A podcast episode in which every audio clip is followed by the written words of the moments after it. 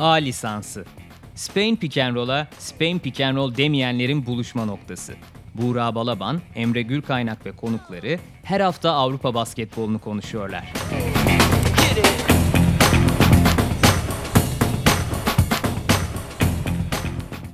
A lisansının yeni bölümünden herkese merhabalar. Bu hafta artık beklenen maçlardan bir tanesi geldi diyebiliriz. Fenerbahçe Beko Anadolu Efes'le karşılaşacak. Yine haftanın güzel sayılabilecek birden fazla maçı var. Ve konuğumuz bu bölümde Çağrı Turhan olacak. Öncelikle hoş geldin Çağrı. Hoş bulduk. Ben teşekkür ederim.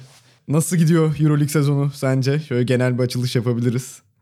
Euroleague sezonunun geçtiğimiz sezonlardan çok temel fark aslında hep böyle 3-4 takımın genellikle de olarak hani bütçe olarak yukarıda olan Final Four neredeyse garanti diyeceğimiz takımların biraz daha zorlanması. Aşağıdan orta seviyede belki eskiden biraz daha geçmiş olan ama son yıllarda o seviyede performans göstermeyen takımların yukarıyı bir şekilde zorladığı görülüyor şu ana kadar. Hani hiçbir takım çok iyi değil bence şu ana kadar. Hiçbir takım kusursuz değil. Hepsinin belli sıkıntıları var, belli artıları var. Ama yukarı aşağıdan gelen bir alt grubun daha rekabetçi olduğu ve yukarıyı biraz daha sıkıştırması şu ana kadar en azından hem puan tablosunda hem de yani görüntü açısından ilginç bir durum yarattı. O açıdan da ilginç yani aslında. Yani geçtiğimiz birkaç sezondan gerçekten farklı bir seyir var şu ana kadar. Ne kadar devam edecek göreceğiz ama o açıdan biraz daha keyifli olduğu ve ilginç olduğu aşikar. Aslında bu dediğinle alakalı ilk sezon başlarken hep tarihin en zor sezonu olacak şeyi kullanılmıştı. Yani oyuncular röportaj veriyor, koçlar röportaj veriyor. Tarihin en iyisi bu sene en zor bu sene hem takım sayısı da arttı ve böyle bir sistemde lig usulü oynuyor bu kadar fazla takım. O açıdan hani tarihin en iyisi mi veya tarihin en rekabetçisi mi? Onlardan birine katılıyor musun o görüşlerden birine? Bence o noktadan dürüst olmak gerekirse açıkçası bayağı uzakta şu anda. Bunun iki temel sebebi var. Bir tanesi Euroleague'in artık lig formatı ve turnuva formatının çok farklı olması tekil bir maçsa yani tekil olarak maçlara baktığınızda takımlar tabii ki daha önem veriyor. Performanslar ona göre değişiyor. Maçların yoğunluğu farklılaşıyor. Bir de sonuçta sürpriz faktörünün daha az hale geliyor doğal olarak. Yani gerçekten daha kuvvetli kadrolu olan takımlar bir noktada ağır basmasına çok yakın bir tarz var. İkincisi son birkaç yılda olan bir trend tabii.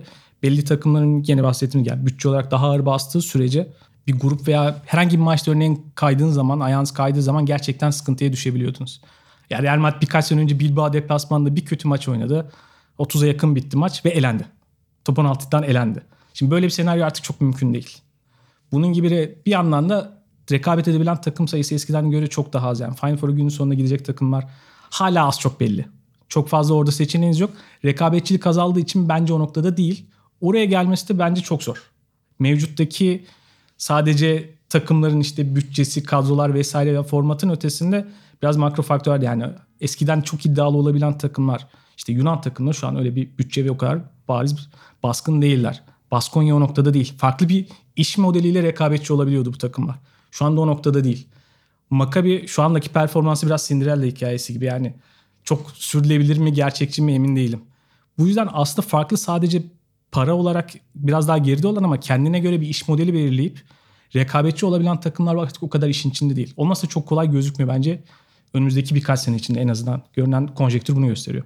Evet yani rekabet konusunda aslında doğru noktalara değindim bence. Ama e, dediğin gibi hani birçok bir da takım var. Yani orta sıralar yaklaştı biraz daha. En azından o açıdan bir artışı belki görüyor olabiliriz. Belki takım takım konuştuğumuzda o hani iş modeli veya takımların aslında ne ondan biraz daha detaylı bahsederiz aslında örnek verebiliriz birkaç tane. Aslında e, bu haftanın beklenen maçı özellikle bizim için Fenerbahçe Beko Anadolu Efes ki Perşembe oynayacaklar. Üstüne ligde de hafta sonu bir sonraki maç yine bu sefer Sinan Erdem'de Efes'in sahasında Efes Fenerbahçe olacak. İki takım da sonra yani Efes'i e, toparladı demeyelim öyle bir giriş yapacaktım ama Efes zaten üst üste 6 maçtır kazanıyor. Son maçları çok rahat topu müthiş paylaşan bir takım görüntüsü var. Sürekli birileri ön plana çıkabiliyor. Ve lider olarak geliyorlar Fenerbahçe deplasmanına. Fenerbahçe toparlayan taraf diyebiliriz belki kağıt üstünde en azından. O deplasman turnesi bittikten sonra yani çok fazla üst üste deplasman oynadı Fenerbahçe. 3 maç üst üste de Fenerbahçe kazandı ve şimdi Efes'i ağırlayacaklar. Yani geçen sezonun 15 maç oynamış iki takımından bahsediyoruz. Bu sezonda bir kere oynadılar ama Cumhurbaşkanlığı Kupası çok bir veri sağlamadı. Yani şu ana kadar Euroleague'deki görüntüye göre sen nasıl bekliyorsun bu karşılaşmayı? Bir kere maç psikolojik olarak iki takım içinde çok farklı anlamlar ifade ediyor. Aslında bence anlamı bayağı büyük bir maç. Hani sonuçta yerel bir rekabetin ötesinde. Bir tanesi son birkaç yıla bakalım. Fenerbahçe daha domine eden taraf. Hem ligi hem Ligi çok daha başarılı taraf. Efes Pilsen, Anadolu Efes falan geride kalan tarafta. Şimdi geçen senenin sonunda biraz hani o guard değişimi gibi bir durum oluştu. Efes ilk kez ligi kazandı uzunca bir aradan sonra. Final Four'da daha ileriye gitti. Final Four'da çok baskın bir maç oynadı birbirine rekabette. Ve şu anda biri iyi giderken öbürü çok sallantıda bir görüntüde. Hani biri beklentiyi belki aşan hani belki beklentilerle uyumlu ama beklentileri de aşan seviyede iyi bir görüntüsü var şu anda. Diğeri ise çok sıkıntılı yani büyük kriz içerisinde ne yaparsak yani son birkaç maçta kazansa bile farklı durumda.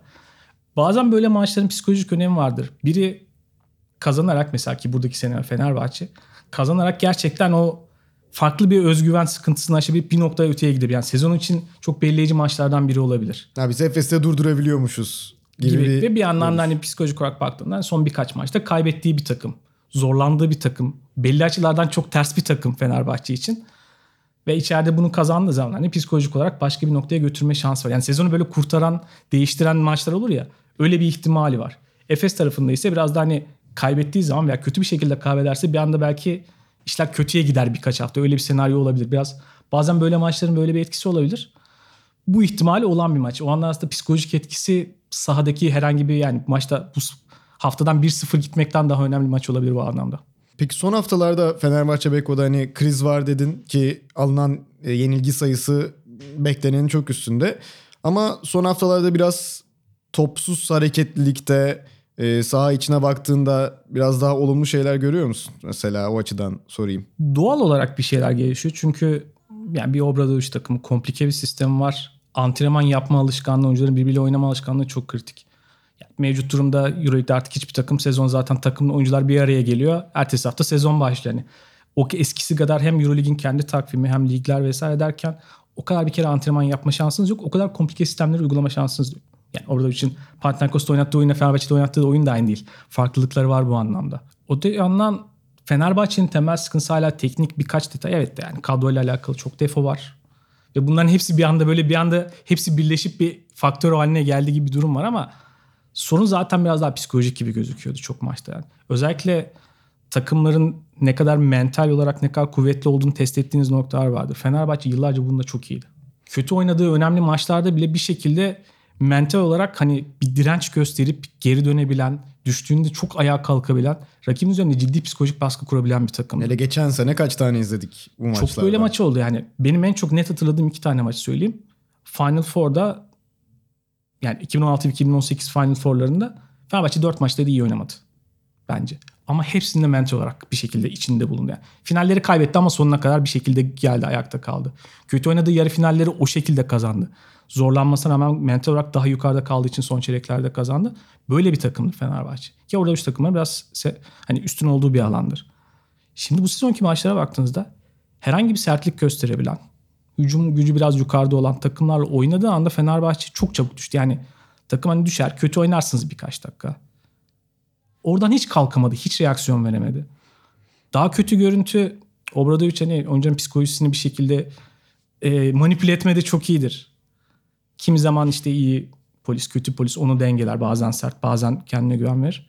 O noktada mesela çok zorlandığını Yani Obradoviç'e takımın pek çok noktada reaksiyon vermediğini gördük. Ki Obradoviç kendisi zaten şöyle diyor. Hani hiç hayatımda yaşamadığım bir durum diyor. Ben de görmedim. Hani Panathinaikos'ta kötü sezonlar oldu mu? Oldu yani.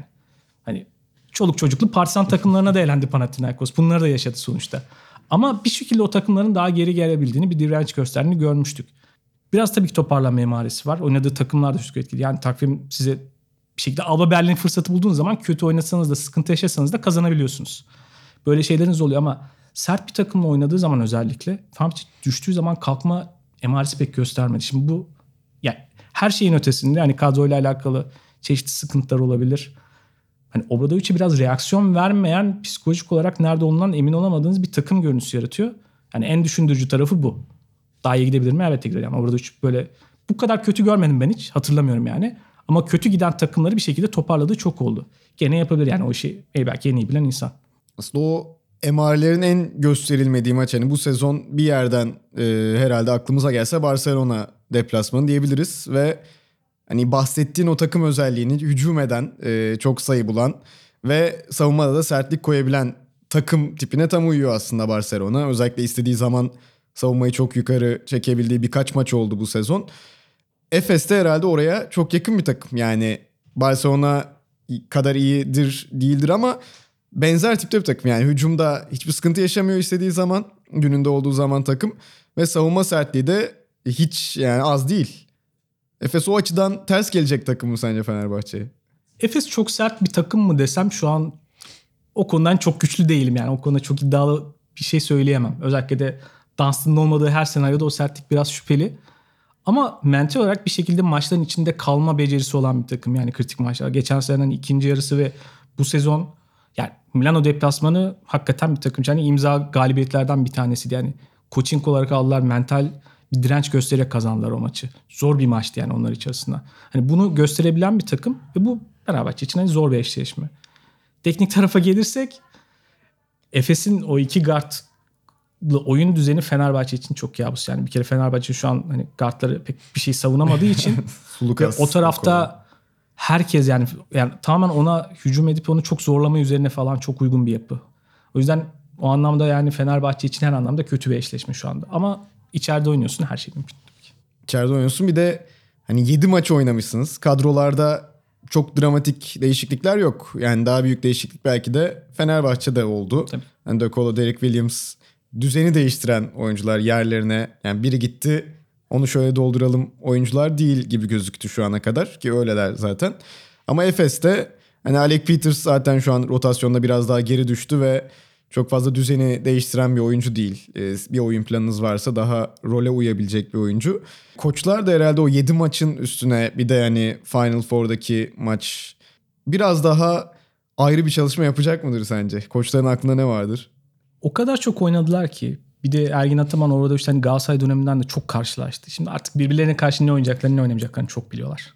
Oradan hani çok anormal sürprizler bekleme. Her zaman bir şey çıkarabilir tabii yani. Koçlar her zaman ceplerinde bir şeyler bulundururlar gizli yani zor zamanlarında çıkaracakları. O maçı ne kadar kazanmak istediklerine bağlı onu oradan çıkarıp bir kullanabilirler denerler. Ya orada işte her zaman bu ihtimal bir şeyler bir şapkadan her zaman bir tavşan çıkarabilen bir antrenör. Orada aslında belki şöyle bir yani Efes'e bir kredi vermek lazım bence.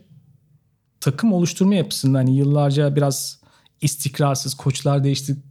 Tercih ettiği iş modeli değişti Efes'in. Tüm oyuncular değişti. Tabii yani Şimdi bu noktada şöyle bir şey yaptılar kendi için tutarlı. İki tane oyuncuya çok bağlı düzenler doğal olarak çok risk içeriyor. Yani bir tanesinin kötü oynadığı biraz vasat altında kaldığı gün yani Misic ve Larkin'den iyi bir takımla oynarken işiniz gerçekten zor. Hani özellikle de ilerleyen turnuva. Şimdi bu anlamda bence çok riskli bir model. Ama öte yandan kendi içinde tutarlı bir tarafı var. Bir Ergin Ataman günün sonunda skorer kısalara topu vererek onların üzerinden geri kalan her şeyi şekillendirmeyi seviyor. Yani yıllarca bunu oynadı artık son, son birkaç yılında. Şimdi o açıdan tutarlı. Çok derin rotasyonları sevmiyor. Derin rotasyonlu takım potansiyelinde zorlandı yani.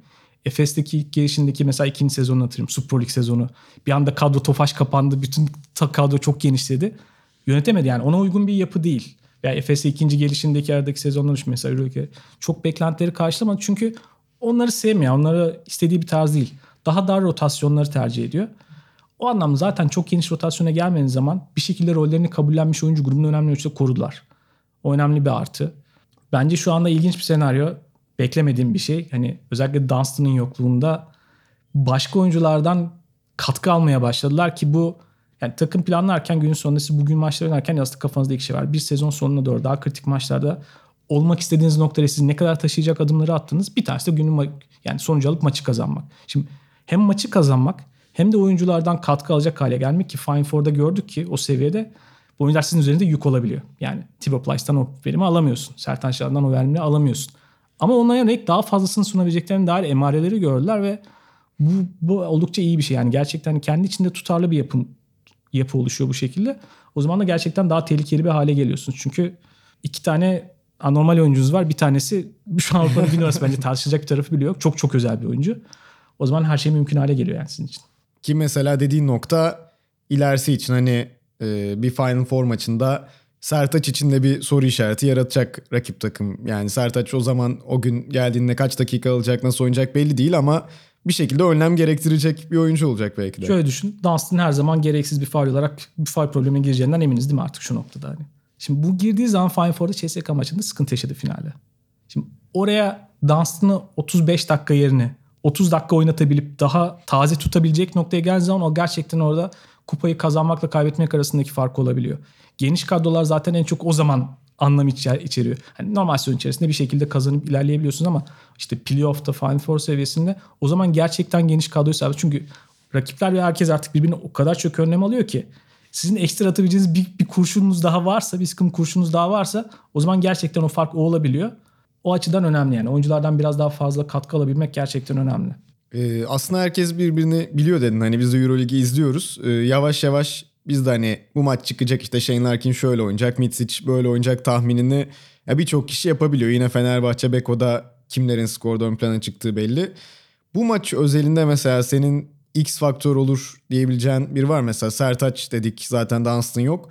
E işte 9'da 9 attı. Tüm basketleri asist üzerinden Euroleague rekorunu kırdı kendisinin. Onun haricinde Fenerbahçe'de uzatmaya da gitti maça Melih 40 dakika oynadı. Dokolo çok kısa sürede sakatlıktan dönüp 18 dakikada 18 sayı üretti. Yani öyle öne çıkarabileceğin düşündüğüm bir isim var mı? Efes tarafının hani yani Misic veya Larkin belli bir seviyenin altında kalmazsa az çok yukarı onlardan ne alacağı biraz belli gibi oluyor genelde. Hani o zaten en belirleyici faktör. Diğer oyunculardan çok sürpriz çıkarma emin değilim ama aşağı yukarı genelde ne alındığı belli. Daha çok Fenerbahçe tarafında ekstra birkaç oyuncunun çıkıp bir şey fark yaratması biraz daha belirliyor. Çünkü şu an belirsiz ve ne olacağını öngöremediğiniz taraf o taraf aslında. Efes tarafı daha öngörülebilir noktada şu anda her açıdan. Fenerbahçe tarafından ne olacağından çok emin değiliz yani. Bir oyuncu daha da önemlisi hani hücum performansı değil de savunma performansı yok. Çünkü Fenerbahçe şu an gerçek anlamda savunma, rebound gibi noktalarda o kadar kötü noktada ki bu oyunculardan hani hücum yaparken, hücumda belli performansı gösterirken savunma performansı da alabilirse eğer Fenerbahçe o zaman farklı bir senaryodan konuşabiliriz. Çünkü Dekolos, Lukas, hani Melih biraz çaba gösteriyor.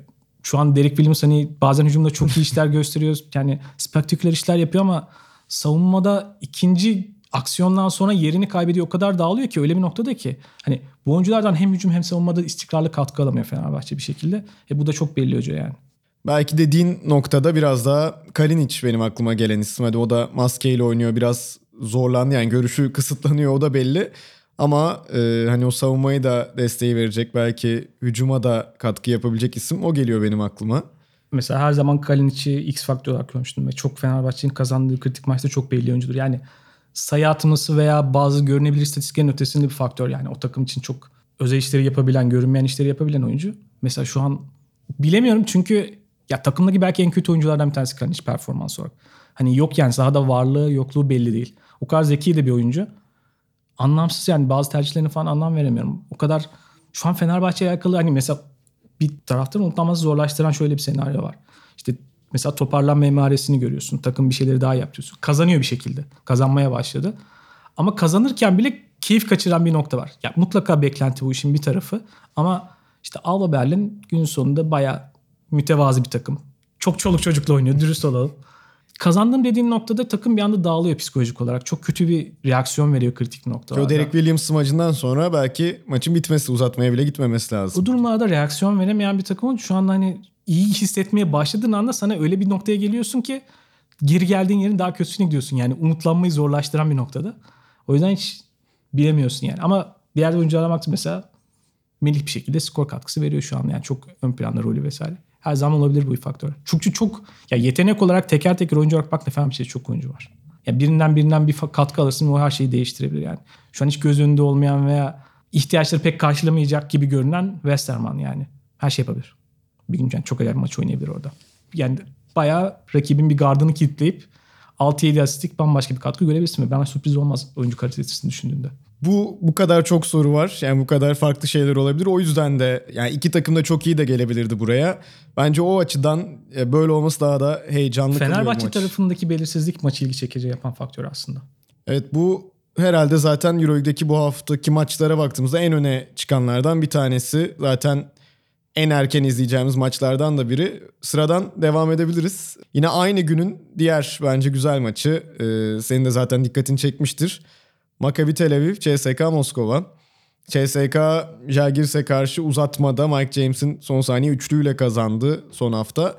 Maccabi ise beklentileri aşan bir performans sergiliyor.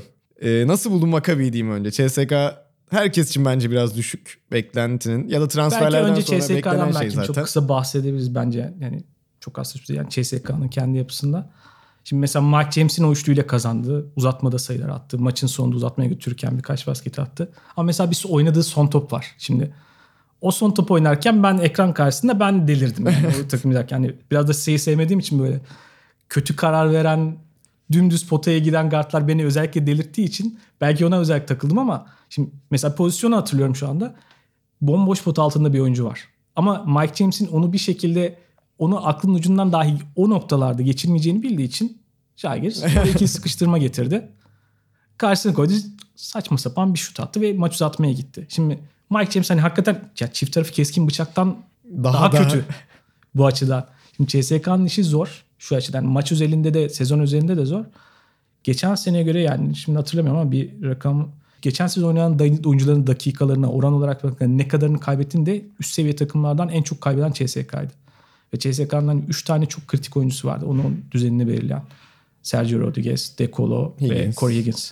Şimdi bu oyuncular kendi içinde farklı sorumluluklara dağılabilen ama kendi topu yönlendirebilen çok önemli oyuncular bir şekilde. Şu anda öyle net bir top yönlendirici oyuncusu yok. De Clyburn sakat üstüne. O zaten bütün onlara yönelik eşleşme artılarını, savunma defolarını her şeyi ortaya çıkardı. Çok kötü bir noktaya getirdi ve telafisi olmayan bir noktalar o açıdan. Hani alternatif bir oyuncu bulamazsın yani. Çok zaten özel bir oyuncu. Şimdi bunların yerine birini getirmen gerekir değil mi? Pek bakmadılar. Yani o kadar para harcıyor CSK. Bunu yapması gerekir. Şimdi yapmıyorlar. İlginç bir durum.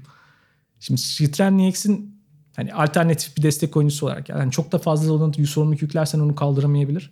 Şimdi onun iyi oynaması lazım.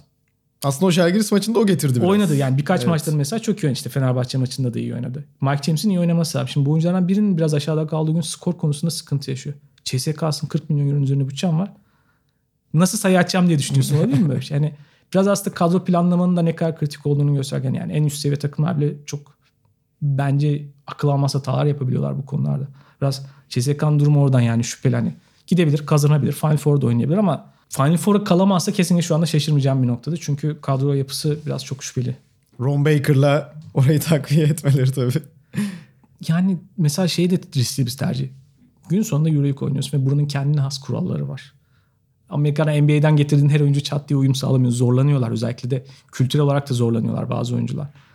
Oradan aldığın oyuncu çat diye Euroleague kendi düzeninde kendi istediğin bazı yapıları uygulayabilecek, bazı sistemleri uygulayabilecek noktaya getirmen kolay olmuyor. Zaman alıyor.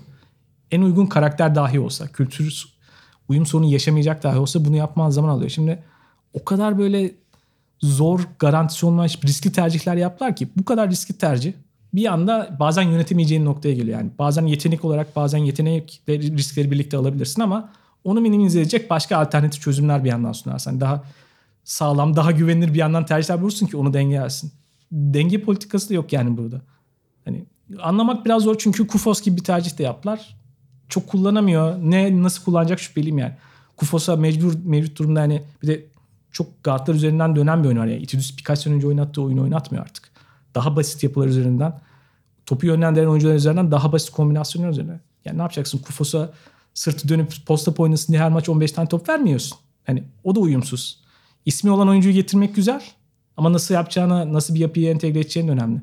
Ben bilmiyorum yani ben çok riskli görüyorum. Sen belki farklı görmüşsündür. Ya bence zaten şu, hani Mirotic geldi vesaire NBA'den çok fazla e, Euroleague'e transfer oldu. Biraz onun rüzgarına kapıldı gibi geliyor CSK bana. Yani Ron Baker, Costa Kufos hani ya bu adamlar da işte NBA'yi bıraktı bizi tercih ettiler de yani Costa Kufos NBA'yi bıraktı da seni tercih mi etti yoksa zaten bir çok seçeneği yoktu da mı böyle bir transfer oldu?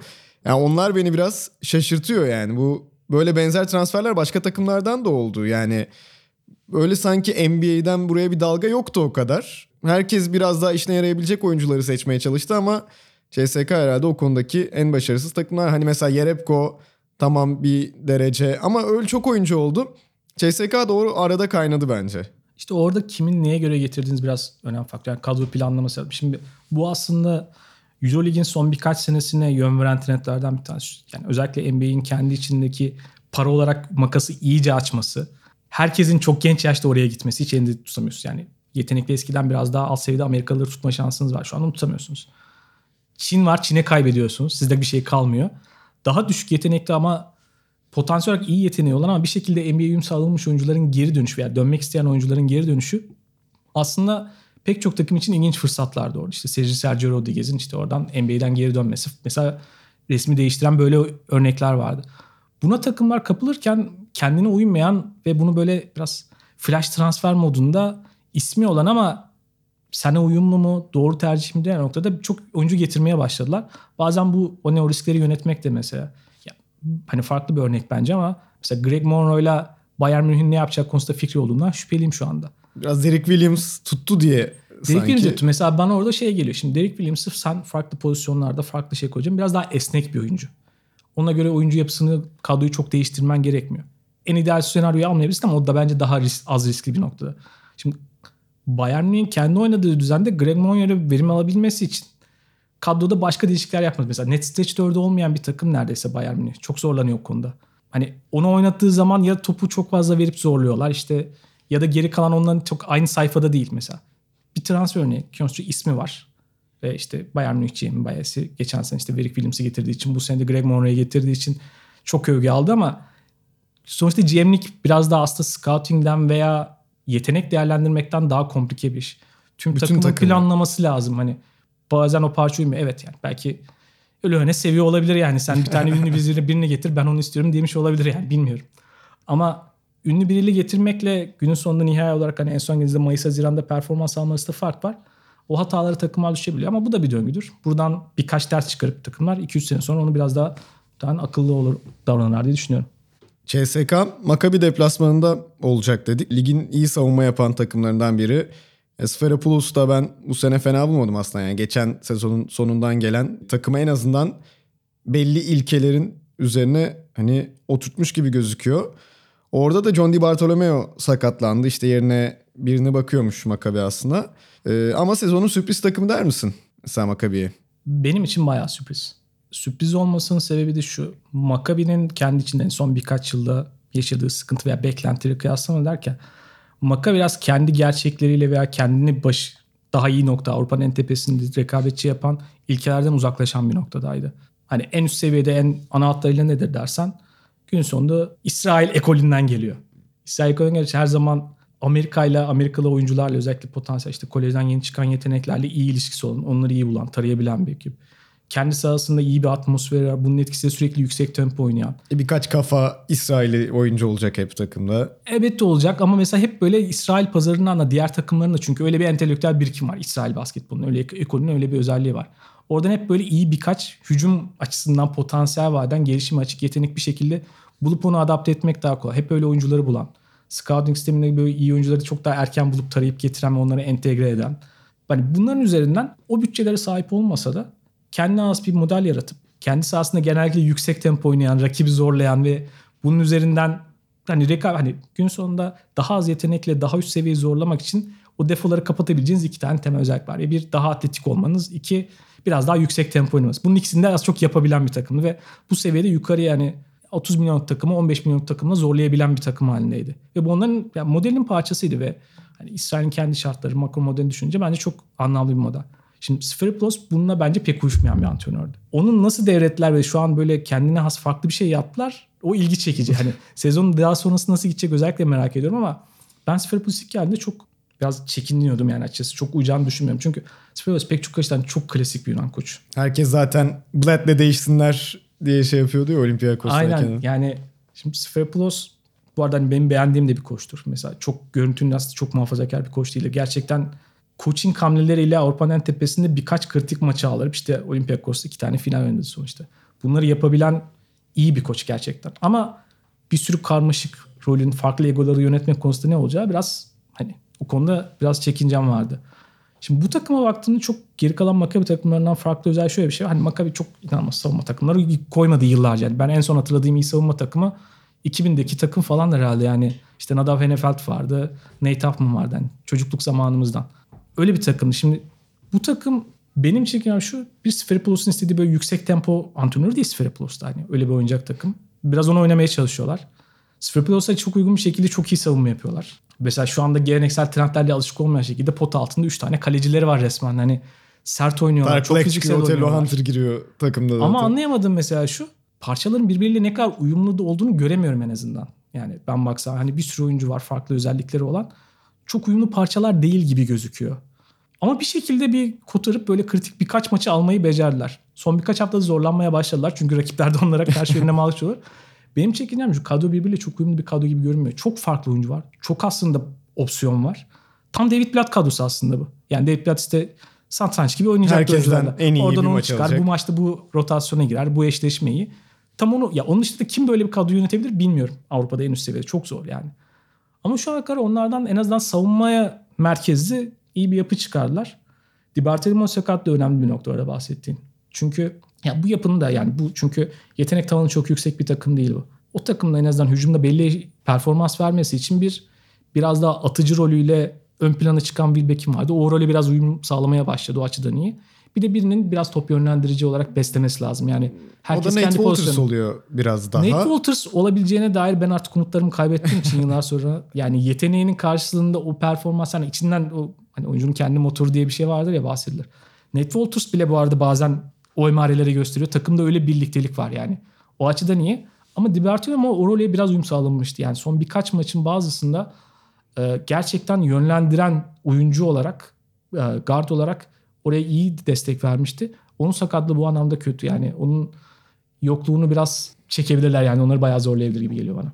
Ya bakalım oraya bir transferde olacak mı? Alex Perez çok Galatasaray'a söylendi ama Maccabi'ye de şimdi yazmaya başladılar. Oradan nasıl bir şey çıkacak bilmiyorum ama herhalde bu söylediklerimiz ışı- ışığında hani böyle çok maç tahmini de yapmıyoruz da Maccabi CSK'yı hali terletecek gibi. Zaten iç sahadalar. Yani Makabe şu anda bir kere son birkaç sene sonra tekrar iç sahada oynamak yani deplasmanına gitmek istemeyeceğiniz bir takım bir rolüne büründü. Bir kere bu heyecan verici. Bir de yani şöyle bir özellik var. O kadar fiziksel bir takım ki o kadar sert oynuyorlar. Yani uzunları sert. işte forvetleri Zosman, Kasp yani bunlar sakatlıkları bazen etkili oluyor. Yani sert oyuncular. Ve fiziksel olarak gerçekten yıpratıyorlar rakibi. Ve şu ana kadar genel hani oyunun böyle daha atalım daha az yumuşak daha yumuşak olan bir trend varken onun tersine bir noktada oldukları için rakiplere ters gelme özellikleri var. O açıdan hani oynadığı her maç ilgi çekici oluyor aslında bu sezon. Öyle bir renk katıyorlar gene. Bir yani bu e, açıdan Barcelona maçın son çeyreğini çok kötü oynamışlardı. O da herhalde Barcelona'nın aynı sertlikte savunmayla karşılık vermesiyle alakalı. Buradan hemen çok da vaktimizi aşmadan Barcelona Panathinaikos maçına geçmek istiyorum. Barcelona'da Pešić özellikle ilk beşlere baktığımızda e, kuleleri dikiyor yan yana. Çok uzun bir beş, e, yakın birbirine boylarda. Panathinaikos'ta Vovoras'la maçlar kazandı. Bitino ile çok farklı maçlar kazandı. Bir de derbi kazandı. Bu açıdan bu düelloyu nasıl görüyorsun? Belki de bundan 10 yıl öncesinin 10 yıl öncesinin en keyifli olabilecek e, eşleşmelerinden biri Barcelona Panathinaikos.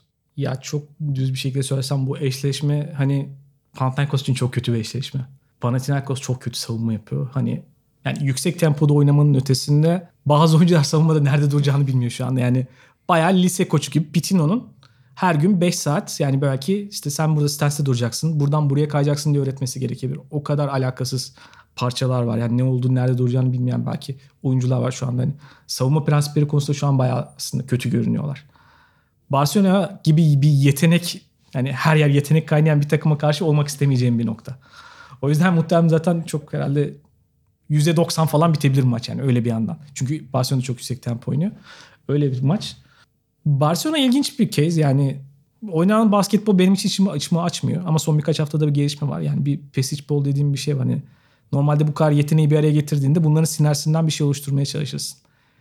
Passage daha iyi oyuncum var. Ben şartları eşitlemek için daha zor şutlar seçeyim ki zaten bu oyuncular bunu yapabiliyor gibi bir şey oynatıyor. Hani onların sinerjisinden bir şey üretmeyen çok demode bir hücum görünüyor. O Mesela verici. Delaney son 1-2 haftada biraz devrede. O da hani sayı atsa da beklenen Malcolm Delaney değil. Çünkü hani bir de Eurolig'in içinden bir transfer olmadığı için biraz uzak kaldığı için insanlar Aa gelecek yine çok daha iyi oynayacak gibi bekliyordu hele bu Barcelona'da. İşte bu kadar yetenek olduğunda bazen hani eskisi kadar olan bir sorun değil bu arada. Bu eskiden hani hep vardı ya kaç tane 5 tane top mu oynatacaksın bunları bir arada oynatamazsın diyordu. Şimdi yani Delaney'e topu vermen gerekiyor. Emir Öteci de vermen gerekiyor. Öbürüne de vermen gerekiyor. Zor bir senaryo. Hani gün sonunda bazı oyuncuların top kullanmaya ihtiyacı var ki verimli olabilsin. Verimi ancak öyle olabilir. Yani bazı oyuncular hani volume shooter dediğimiz tipler var. Bazılarının verimli olması için buna ihtiyacı var. Bunu sağlamakta zorlanıyorsun. Ama öyle bir yetenek var ki yani sezonun sonunda böyle bir, bir şeyleri biraz daha toparlayıp bir şey oturttuklarında çok çok yani böyle ürkütücü bir noktaya gelebilirler. Öyle bir yetenek var takımda. Her her tarafında. Yani rotasyonun işte Kızıldız maçında pozisyon hatırlıyorum. Unuttum adını. Arjantin'in genç bir guardları var. Bolmaro. Olmaro rotasyonun herhalde 14. veya 15. oyuncusu. İşte uzunları 5 numarası hani 4. 5. pivot ki noktasında Simiz. Ya rotasyonun 14. ve 15. oyuncular bunlar. Kızıl maçında pozisyon vardı. Yani biri top çaldı, acayip savunma yaptı, spektaküler pas attı. Öbürü daha acayip bir maçla bitirdi. Şimdi rotasyonun 14. 15. oyuncusundan bahsediyoruz. Bu acayip bir hücum açısından yani yetenek havuzu. Öte yandan ilginç senaryo yani Pesic şey gibi 80'lerde Yugoslavya genç takımını nasıl çalıştırıyorsa 2003'te geldiğinde gene uzunlar işte o zaman da Bodirogo, Duenas, Fuçka hepsi herkesten 3 kafa yukarıdaydı. Onlara ne oynatıyorsa ki hani Yasikevicius Navarro vardı o takımda hiç fayda etmiyor. Ne oynatıyorsa hala bazı açılardan aynı şeyi oynatmaya çalışıyor. Yani biraz demode bir yapı. Ama sürpriz bir şey var takımla ilgili. Yani en azından daha geliri yönelik olumlu olarak düşünmemi sebep. Ben bir tanesi savunmada gerçekten efor gösteriyorlar. Çok iyi savunma yapıyorlar diyemem. Yani organize diyemem en azından. Ama gerçekten efor var. Mirotic'ten bile belli. Şurada oraya efor alıyorlar. Bu iyi bir şey. Ve takımda iyi karakterler var. Yani kötü karakter yok hani. Bence Hanga şey var, yapan, Ribas sıkıntı var. yapan. Hani olacak Yan bir tane oyuncusu var mesela. zaten Hurtel. O da bence şükür ediyorlar ki yok şu anda. Sakatlandı. Sakatlandı. İyi oldu yani onun için en azından sezonun şu aşamasında. Bu kadar hani iyi karakterleri olan çok bencillikten uzak oyuncular var gerçekten. O yani bu kadar yeteneği bir yere getirdiğinde çok olmaz. Ve savunma eforu gösteren bir takım böyle bir yeteneği varken gerçekten ürkütücü. Ama şu ana kadar oynadıkları oyun tatmin edici mi dersen değil. Dezavantajı koç mu bu takımda o zaman? Yani başka bir açıklama getiremiyorum. Hani bir yandan da mesela adam hala ya off season'da şey diyor. Ya Yasikevicius herhalde yardımcı koçum olmaya gelecek. Ondan herhalde bu dedikodular çıktı diyor. Şimdi ne diyeceksin adama? Yani adam Yaşına- Bayern Münih'ten gitti. var. Bayern Münih'in oyunu ilerledi yani. Neyse ilginç bir karakter. Ama en azından bu takım bir şeyde tutuyor. Diken üstünde tutuyor yani. Evet yer yer hani lig maçlarına da denk geliyorum. Aslında şöyle azarladığı zamanlar da oluyor takımı. Hani istediğini görme konusunda da diretiyor biraz. Barcelona'da şu ana kadar belki yetenek farkıyla e, tökezlemeden yani çok ufak hatalar yaparak devam ediyor.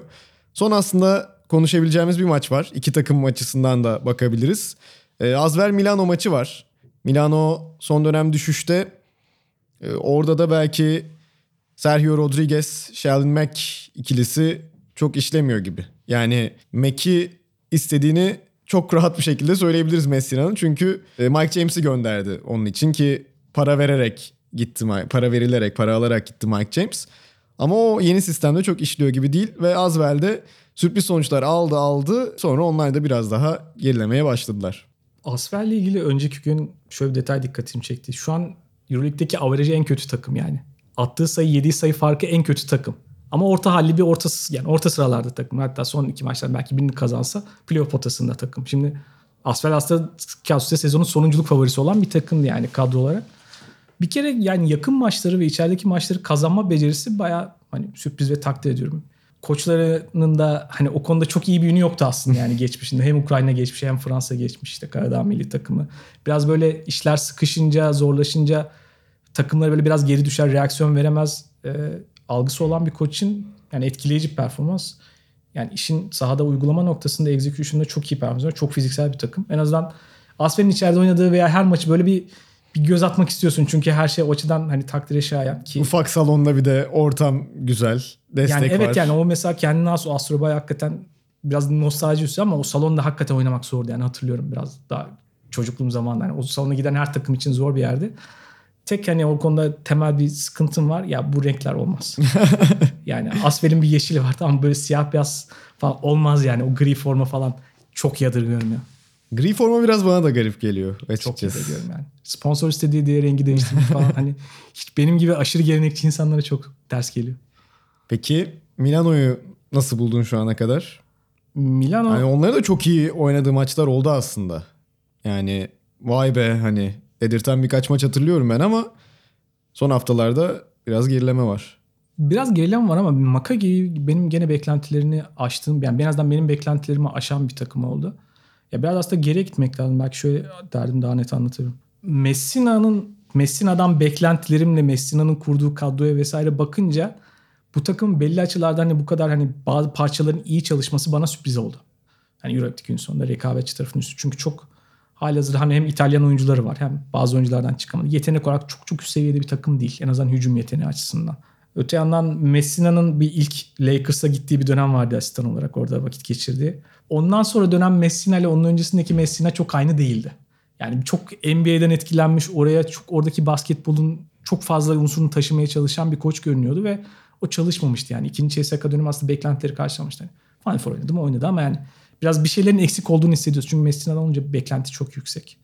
Şimdi daha farklı bir dönüşme görüyorsun mesela. Şimdi biraz daha oradan hem dengelenmiş görüyorum. Bir de şöyle bir faktör var sanki. Hani NBA'den alıp burayı etkileme noktalarına oyunun hani işte setlerin biraz daha basit kurgulanması, çok daha bir iki oyuncu üzerinden daha basit kurguların dönmesi noktasında sanırım Avrupa basketbolda biraz daha buna uyum sağladı ve o noktaya geldi. Bazen hani ürünler vardı ya sen pazardaki insanların işte hazır olmadan, ihtiyaç çıkmadan bir ürünü sunarsın. Çok iyi bir fikirdir ama çalışmaz. Olmaz. Çünkü insanlar o noktaya gelmemişti. Daha daha vakti vardır. Biraz da sanki öyle gibi. Yani pek çok takım da biraz o noktaya döndü işte. Demin İtudis söyledik yani. İtudis'in 5-6 sene önce oynattığı oyunu şu an oynattığı oyunu aslında ciddi farklılıklar var. Hücum. Tutarlı dedik Ergen Ataman için. O benzer şekilde devam ediyor. Aynen öyle. Yani orada biraz farklılık var. Messina bana şu şaşırtıcı geliyor. Messina bu arada benim hani çok çok sevdiğim özel bir isim. Yani ben benim için Avrupa basketbolunda idealizmi temsil eden başka bir figür. Messina bu kadro konuda ben şeyi bekliyordum. Messina hani bir kafasında bir yapı var. Bir sistem oluşturacak ve ona göre oyuncular olarak kendine göre bir şey yazacak. Çünkü zor bir iş aldı. Bu arada Milano'ya gittiğinde gerçekten enkaz devralmak yani senaryosu odur Milano için yani yılları düşündüğünde yani. Kulüpten kaç sene Repes'e geçti yani. Öyle bir kulüp hani parayı harcayıp parayı sokağa atan bir kulüpten bahsediyoruz. Şimdi bu öyle bir düzende çalışmadı. O, o açıdan şaşırtıcı geliyor bana. Bu arada Messina'nın hani gerçekten sıfırdan alıp yani çünkü organizasyon kültür değişimi yapıyorsun resmen yani. Tamamen tüm Ki bütün takımın- ipleri eline al- alarak her şeyi değiştirmen gerekiyor yani. Oyuncu yani sıfırdan başta yani eskiden belki çok iyi işleyen parçalar bile silip göndermen gerekiyor. Çünkü artık bir yeni sayfa açtığını o kadar net hissettirmen gerekiyor. Öyle bir yapıda. O bir bahsettiğim yani kafada bir resmin net bir yapı var ve ona göre bir şeyleri ayarlıyor diye düşünüyordum. Öyle olmadı. Kadro seçimleri bazı oyunculardan çok emin değilim. Şu açıdan şimdi Messi'nin hedefinin yani daha rekabetçi olacak hedefin bu sene olmadığını söyledi birkaç demecinde. Hani bu sene yani iddia olsak playoff alırsak iyidir. Şu an hemen Final Four'dan bahsetmeyeyim gibi demeçleri var sezon başında. Şimdi eğer bu takım geleceğin takımıysa kadroya kendi getirdiği oyuncular yaşı bayağı yukarıda. Yani yaş ortalaması sanırım 32 falan takım. Acayip bir şey. Yani Skola'dan bağımsız bahsediyorum. O Skola'yı zaten son dakika şey Çünkü- oldu biraz. ya Skola gibi figürün olmasını her zaman istersin. Her şeyi olumlu etkiler. Geleceğin oyuncusu olmasa bile bir fırsat tanım transferi ama işte Sergio Rodriguez, Emek de genç değil çok fazla. Mac de genç değil. E, Mitchell önemli bir oyuncu. E, e, bunların hiçbiri hani Mark Roll vesaire bunlar hiç genç oyuncular değil. Hani bazen bir adım sonrasında birkaç sene sonra da kullanabileceğin değeri olabilecek oyuncular düşünüyorsun. Şimdi bu değil. Eğer hedef bu sene ise hani takımın parçalarının birbirine ne uyumlu olduğu veya neye göre oynattığı konusunda bazı hani biraz hani çekinceme olan noktalar oluyor. Biraz İtalyan bazı zaten çok üst seviyede yetenek değil. Hani İtalyan milli takımının yıllardır halinden gördüğüm üzere. O tarafı kuşkulu. Şöyle sanki ilginç bir şey deniyor gibi geliyor bana Messina. Bazı parçalar üzerinden deneyler yapıp çalışan şeylerin üzerine yanına yeni bir parça ekliyor. Yani bu biraz farklı bir formüldür. Biraz aslında Avrupa basketbolu son birkaç yılda biraz böyle oldu. Mesela Ergin Ataman bunu iyi yapanlardan bir tanesi. Yolda Efes'te. hallederim. Yolda işi. düzdü aynen yani o işleri. İşte Sergio Rodriguez'in pick and roll üzerinden çok fazla çok yani sorumluluk alarak oynuyordu. İşte son maç başka bir hakikaten kurt koç Sakato mesela orayı kapattı Kızıldız maçında zorlandı. İşte ilk başlarda Michael Roll çok efektif kullanmıyordu. Şimdi onu biraz daha top yönlendirici oyuncu gibi kullanıyor. Miçovu en başta öyle kullanmıyordu. Onu biraz kullanıyor. Böyle ara ara parçalardan bir şeyler oluşturmaya sonra hani gittiği noktada birkaç ay sonra belki baktığında ya belki bu parçalardan bunu kullanırım bunu kullanamam. Ona göre gelecek sezonun yoluna bakarım gibi bir şey deniyor gibi. Bu eski Messina yöntemlerinden biraz farklı. O açıdan ilginç ama yani kadro bu senenin kadrosu mu gelecek senenin mi kadrosu mu emin değilim. Yani gelecek seneye de ne bu seneyi kazanır gibi gözüküyor kadro ne gelecek seneye çok umut verir gibi gözüküyor aslında öyle diyebiliriz.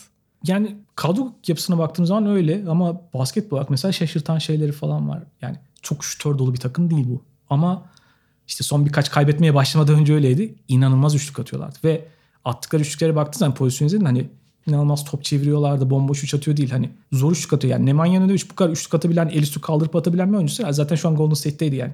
Geri gelmiyordu oradan. Mesela böyle sürprizler var bir yandan. Bir yandan hiç beklemediğim kadar sert olabiliyorlar. Yani özellikle o uzunları içerideki kalın 5 numaraları çok bazen sertliği yukarı çıkabiliyor. O açıdan ilginç bir takım. Yani böyle birbiriyle uyumlu olmadığını düşünmediğim parçalar biraz Maccabi hikayesine benziyor bence. Bir sinerji oluşturabiliyorlar yani farklı farklı şeyler var. Unsurlar var. Bir araya gelip ne yapacağı merak ediyorsun. Bir iki yarattıkları etkiyi de ben e, yani insanların gözündeki hallerini Maccabi ile biraz benzetiyorum. Hem yani ligdeki sıralamaları hem o Aa, Milano hep yenilir, kaybeder. Çok iddialı olamaz. Maccabi de son senelerde biraz öyle olmaya başlamıştı. Benzer bir etki yaratıyorlar. Böyle demiş olalım. Aslında dört maçı da takımlarıyla birlikte böylelikle konuşmuş olduk. Çağrı çok teşekkürler. Ben teşekkür Gerçekten ederim. çok keyifli oldu bence. Sizlere de dinlediğiniz için teşekkür ederim sevgili dinleyenler. Euroleague'de haftanın maçı Fenerbahçe Anadolu Efes demiştik. Haftaya o maçında yankılarıyla birlikte tekrar A lisansında beraber olacağız. Ee, şimdilik hoşçakalın.